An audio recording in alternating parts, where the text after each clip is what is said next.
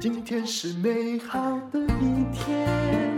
欢迎收听人生实用商学院。今天我要来讲的是做事的四条极简法则，这是从刘润的文章出来的。那它本来叫做《创业维艰做事的八条极简准则》，这是给创业者，但是我把它分成了两半。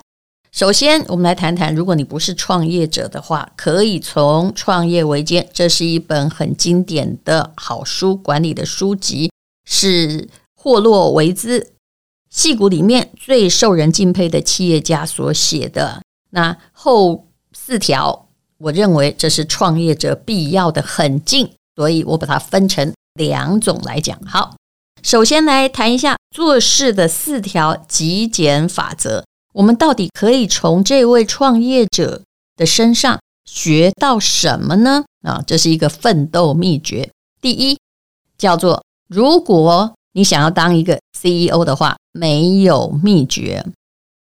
做一家公司是很多人的梦想，其实有时候也不一定是大公司了，开店也是一个人的梦想哦。开始呢，要把你这个人哦当成公司来投资，这也是一个梦想。因为如果你一直把自己当成一个人，那你很容易就往懒的那边去，当一个沙发上的软洋洋的马铃薯，躺在那儿过日子。可是如果你有个概念，把自己当公司来投资的话，你显然会比较清楚，你这家公司要怎么样存在才能够做好。那么愿景和梦想是你要开公司的原动力。为了让目标实现，你会努力奋斗。可能呢，你看过很多创业者都说他们睡过了办公室哦，吃泡面过日子，或吃面包，一点点哦，靠着节省自己接近理想的模型。可是，在这个过程之中哦，只要你想做什么，只要你想扩大你自己的奋斗，都会伴随着很多事与愿违，还有。事与愿违的事，就是你有成功也有失败。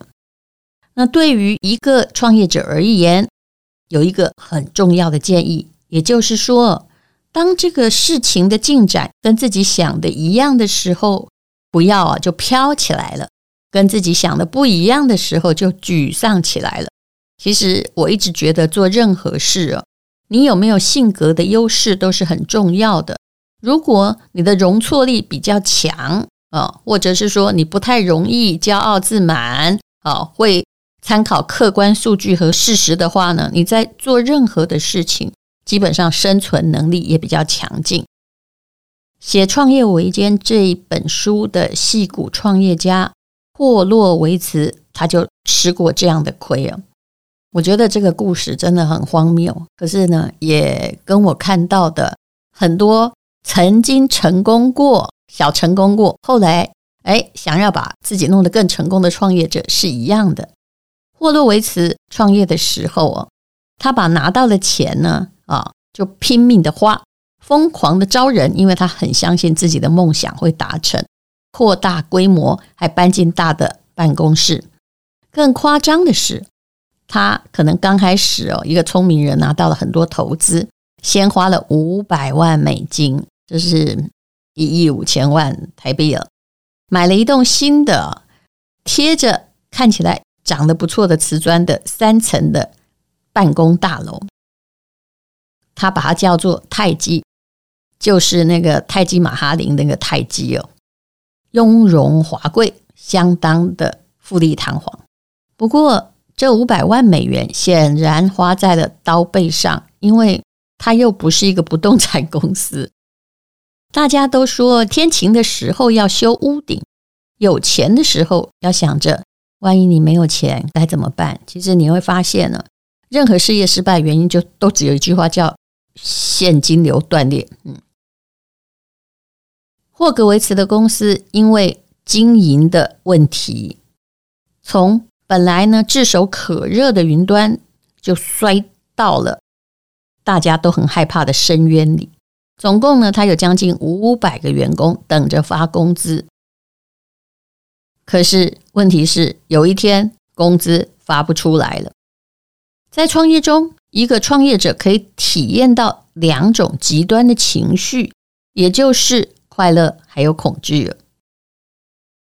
但是，一个创业者，他做的所有决定都会影响到公司，影响到公司里的每一个人。如果怪罪经济环境，那对不起，再烂的经济环境也有人成功啊，那个没有用。不要抱怨，因为没有办法改变的，就不要抱怨，也不要抱怨身边的员工。你们想想，那是谁招进来的？就你自己招进来的。公司要怎么样经营和发展？是你自己的问题，这就是创业的时候你要想清楚的事，也就是你必须负几乎是无限的责任，要有承担责任的能力和觉悟。所以啊，我加入我的自己的意见好了。我常常问很多人，他本来在公职或者是在薪水稳定的工作，他还到处问人家说：“哎呀，这个我想出来创业，可是我薪水很好，又怕没这个收入怎么办？”那答案就是你千万不要创业啊，也不用讲你的具体的。细目要创些什么了？因为你还没有承担责任的能力，你只是在想哦，是不是收入能够比现在的工作来得好？那你没资格创业。那么，当一个好的 CEO 没有秘诀，他这个呃极简的法则里面，其实本身也不是真的极简，因为一个法则里面就有四个题型，遇到问题要面对。然后要想办法解决，还要带领众人来解决。这位霍洛维茨花了很长的时间才领悟到这一点。他就是想要告诉后面的创业者要少走这些弯路。哼，但是我从他买办公室的例子，我其实得到的原则很简单，叫做很多东西啊，不要先打肿脸充胖子。不需要的钱，请你先不要花哦。这是。没有秘诀的，也就是大家都知道，你不能一开始把钱花在不重要的地方哦，这样子大家才会信任你的领导。在这里哦，我也要说一个例子，我之前投资过某个公司，当然我是百分之二十五的股东。那这个公司后来还好，我退得快。为什么退得快呢？其实当时啊，就是等于是执行董事或执行的那位 CEO。比如说，我们现在呢，总共募款就总共四个股东哦，可能里面也有公司，就是出了五百万好了。那创业资金一个新创公司五百万，应该挺多的。而且呢，以他的业务模式，我就先不说是做什么的，基本上哦，也耗不了太多的钱，就不必须要请很多员工。结果。他就租了一个在台北的某一个不是很重要的捷运站旁边的办公室，他开始装修。诶，那间房子租来的本来是一个我觉得是相当破旧的东区大楼。你猜猜他花了多少钱在这间房子的装修里？因为他自己可能很有美学品味，所以他就把第一期所有股东的资金。五百万大概花了四百万在这间公司里头，哎，在装潢上面，你可以知道这是一个多大的警铃。我那时候就知道不对了。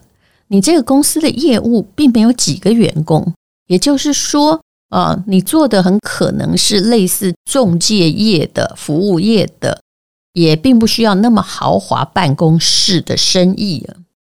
那么，如果你真的要搞豪华的话哦，你其实，呃。我觉得啦，就是你宁愿请客户去五星级饭店，你还花的少，为什么会投这些装潢一下去啊？就是沉没成本，只是他就是这样子哈，把装潢费用就花完了。结果呢，啊，到后来他就刚装潢好办公室，就要股东继续增资，不然现在公司的运营成本等于零了嘛。好，总而言之，后来呢，我就赶快退股了。我觉得这个人呢做事有问题，他太感性，他太要面子了。果然后来呢，嗯，但退股的时候，就股东会把股份就还没有运营嘛，就股份先这个吃下来，然后前半年有收入的时候啊，哎，抵一抵，就等于你没赚钱也没赔钱，就是把本金拿回来，这是对的。因为你可以想象，这种花钱方式到最后会把公司搞成什么样？就是股东要不断的增资啊。如果是这样的人，我劝你不要合作，因为创业公司跟 CEO 的个性是紧紧相扣的。好，这是我的话，不是刘润老师的话。好，第二个，创业的时候你需要懂得简单法则是，我觉得这个很重要。叫做要产品九十分，不要行销九十分。我相信各位在听人生实用商学院，也看到了很多创业者，他们有时候谈的不是产品，产品本身没有什么竞争力，可是呢，讲的都是那些，嗯，当然有时候你要了解，我也不好意思吐槽，我觉得这是做人访问者基本的礼貌。讲的都是行销面，好，我现在业绩多了多少倍啊？点点点啊！但是，请问你产品好不好呢？其实产品如果没有九十分，是不会有回购率的。而很多人呢，他想到的是，我现在得到了一个行销的渠道管道，并没有去想我的产品是不是需要改善呢？产品要九十分，是你要做的心理准备。那第二点，行销当然也需要，这是需要你的认知。现在也有很多，比如说你想当网红，你想行销自己，你总觉得去学这些套路，怎么样让自己红有用？你有没有想到你这个产品到底好不好？其实，如果你这个产品不好，让人家觉得索然乏味的话，你学的再多行销都没有用啊，因为你现在就你没有网红的本质哦。做任何的事都需要产品、行销还有渠道的配合。这三件事情有时候未必全部都做好，就可以有小小的成功。但无论如何，如果你要长久成功，你全部都要做好。如果这三件事情可以选的话呢，那么你应该要先做产品。产品行不行？才是最大的挑战。产品不行的话，再好的网络也没办法帮你，抖音也没办法帮你。所以很多人就执着在我这个产品啊，就是因为我不会行销，所以它才卖不好。可是你并没有思考，你这个产品是不是有被需要，或是不是真的做得很好。如果一个人呢，也是这样，根子太差，呃，底子太薄，谁帮你都没有用啊。就是你自己，如果是阿斗，诸葛亮来了，你还是死得很惨，而且只会自己拖自己的后腿。最可怕的是，很多创业者常说：“我的产品就是很好啊，嗯，我就是不会销售啊。”但这些都可以从具体数字看得出来，你的产品并没有继续在研发啊，你只是不断的在增加销售的人马。那么，嗯，在研发上面有任何顾客反应，你根本就没有办法去呃改良啊。那所以这些客户有一句话是血淋淋的，是因为你产品太好，忍不住购买，嗯，就价格太合理，太需要，还是你的行销人员天花乱坠，才无法抵挡想要购买的心愿？如果是后者的话，那他们只会买一次。刘润老师说，大部分的公司是六十分的产品，九十分的营销，可是他们却认为自己只是九十分产品，六十分营销。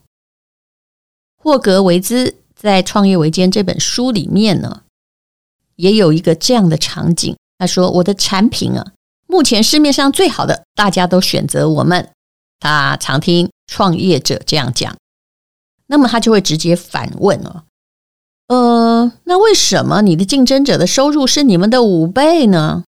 所以省省吧，不要再吹嘘吧，不要哈再找什么妙计的，先改良产品吧。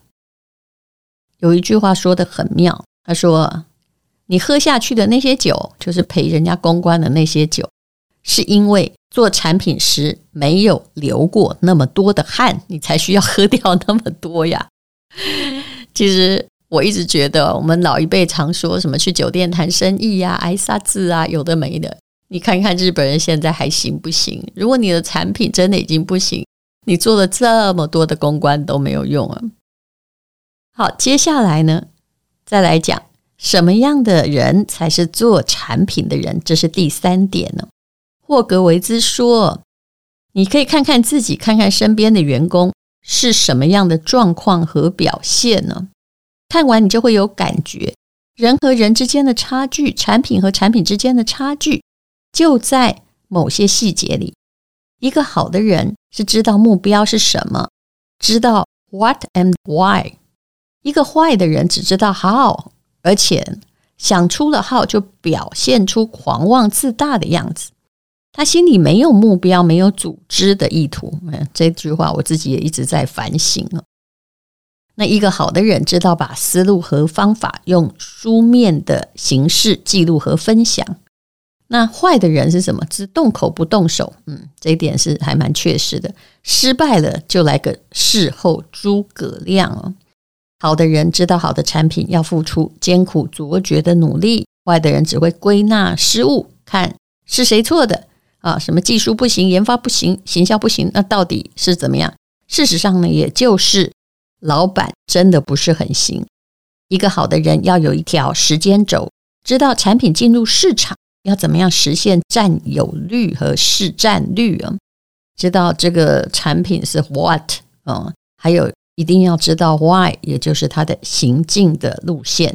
所以必须要有一种思维啊，而不是每天都在老王卖瓜。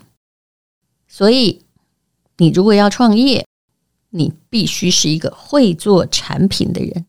其实我也常常说，你如果真的要做行销，老板自己就是一个要会做行销的人，托给别人那都是假的。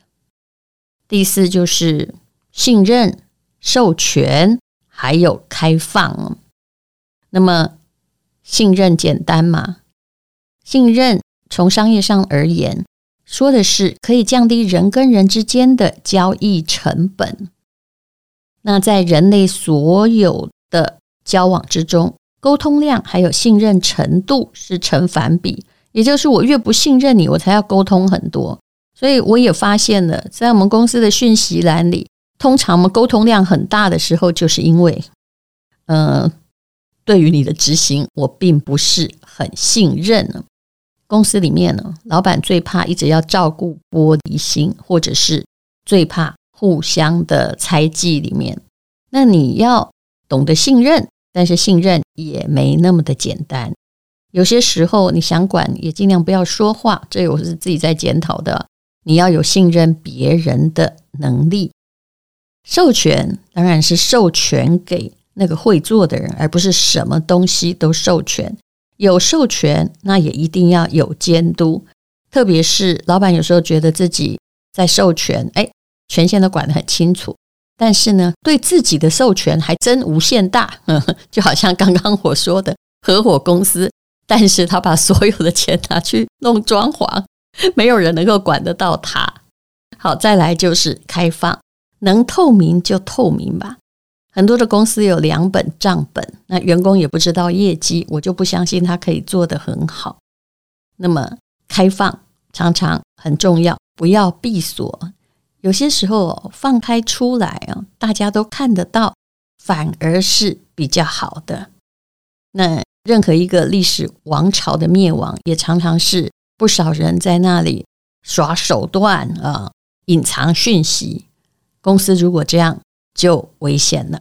好，今天我们讲的是哦，从创业者学习的四条极简法则，有极简吗？答案是没有，每一个都挺复杂，但说简单呢，也还算是可以简单。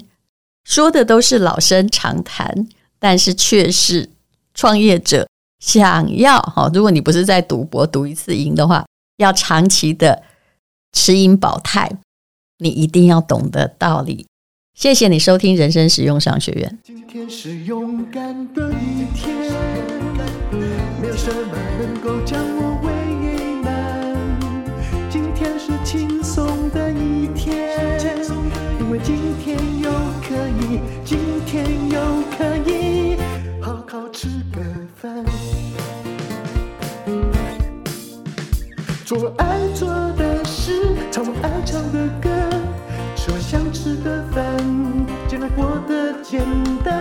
爱做的事唱我爱唱的歌是我想